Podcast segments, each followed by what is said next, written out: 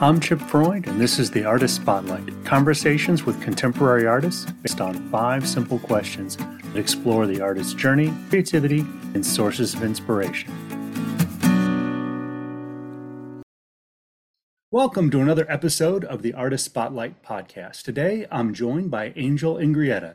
Angel is a self-taught artist based in North Carolina. Angel's work is inspired by her loss, her life, her heart, and soul. Angel, welcome to the show.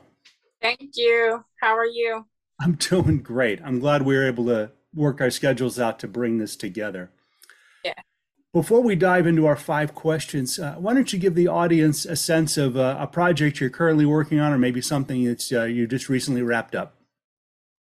Right now I'm working on paintings on paper. I don't really paint on paper. I did it when I first started. And it's a little bit different. I'm using more color.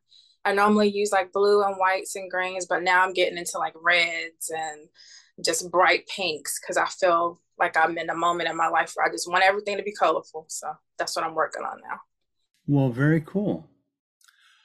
Well, as you know, the show is all about our 5 questions. And the first of those is, what is your earliest memory of making art of any kind? My earliest memory of making art would be, of course, in school, like in elementary school. I used to love art class, but I used to draw portraits. So people said they were really, really good, but I hated it. I hated the way that it came out, and I stopped doing it. And then, you know, after the loss that I've talked about, that has really started me to paint. I just started watching an artist. Her name is Carolina Gruner. She's an abstract artist. And I was like, you know what? I can get back into painting.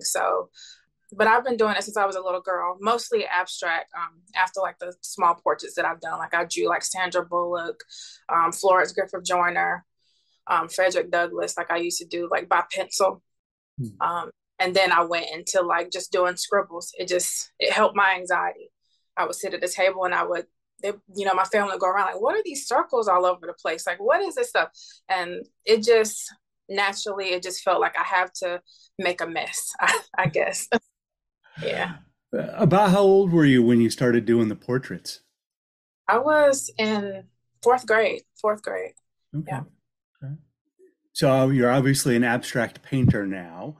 How did you come to this medium, and what is it that keeps you there? I came to acrylic because I had never used anything other than acrylic or a coloring pencil or crayon. And I know that it dries fast, but not too fast for the type of work that I do. I've played with a little bit of gesso, but I just love like pure acrylic. I really do. Okay. The third question here is, you know, what inspires your art? Where does it come from? It's really, really a long story, so I'll just like go into it a little bit. No, tell us what you want to share. That's what we're here for. I'm pretty much an open person, but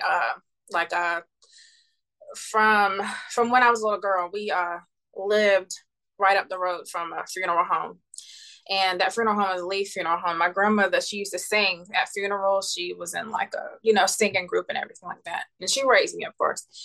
And she, so many times I would go with her to funerals or go with her to view people who had passed. And it just was like, like a weekly thing. And we would go, read Bible verses to people in Central Prison, and stuff like that. And my art is from everything she's ever taught me.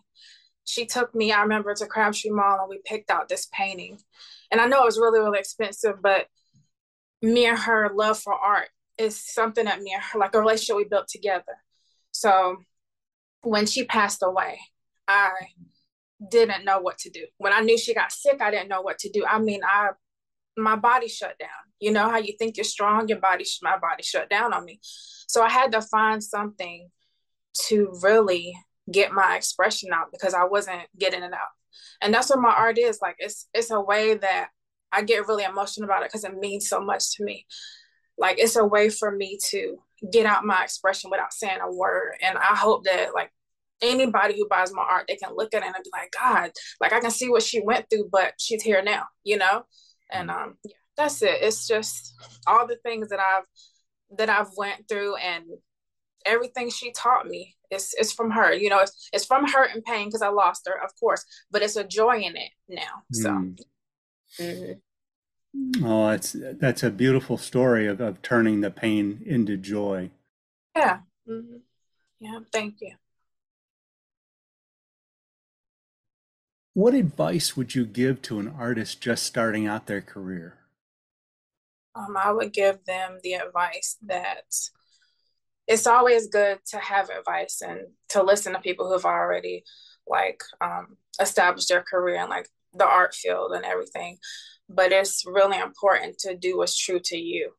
You have so much judgment over what's real art, what's not real art. You have to really get yourself into that zone where it's this is what I do. This is what I love to do. There are people out there who are going to love it. And the people who don't, I love you, but it's all right, you know? So that's what I would tell them, just to do what they do from their heart. And that's all, you know, just keep going. Yeah. That's a recurring theme as I talk to other artists.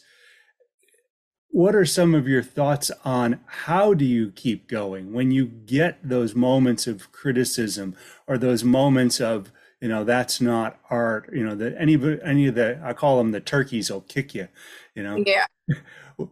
How do you get past those moments? I just keep going. And then sometimes, you know, I'll turn on a YouTube and I'll watch something with Jack Whitten or John Mitchell.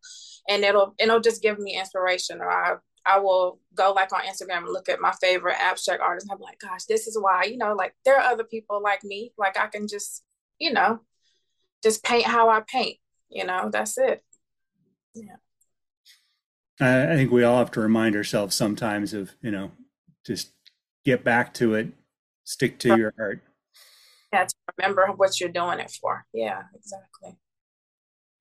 Well, we've been moving right along here, and our last question is, what artist or artists, if you can't narrow it down, should our listeners go check out? And this could be somebody that you've known a long time, an old master, somebody you just discovered. Definitely check out Carolina Gruner, because she's one of the the influences in my life, just looking at her paintings and everything about doing the abstract. And definitely Ophelia Station, because she's such a sweetheart. She would give me advice if I called her right now. And I remember meeting her at 311 Gallery, and I've never met a person with such a sweet soul that would just, you know, of course I love her art, but definitely Ophelia Station as well. Yeah, I couldn't agree with you more. I actually had her on the show a while back. She is just such a lovely soul. Yes, a lovely soul, I tell you. Yes. Some good recommendations there, very much so. Well, I want to make sure that folks can find your work. You've got work at the 53 Gallery here in Raleigh. And they can find you online at your Saatchi Art site, and of course Instagram, where we all can interact with you. I will put links to those in the show notes so people can get to you quickly and easily, as well as I'll put links in the show notes to each of your recommended artists. Well, thank you again, and hopefully it won't be quite as long next time before we reconnect. Thank you so much. All righty, take care. Thank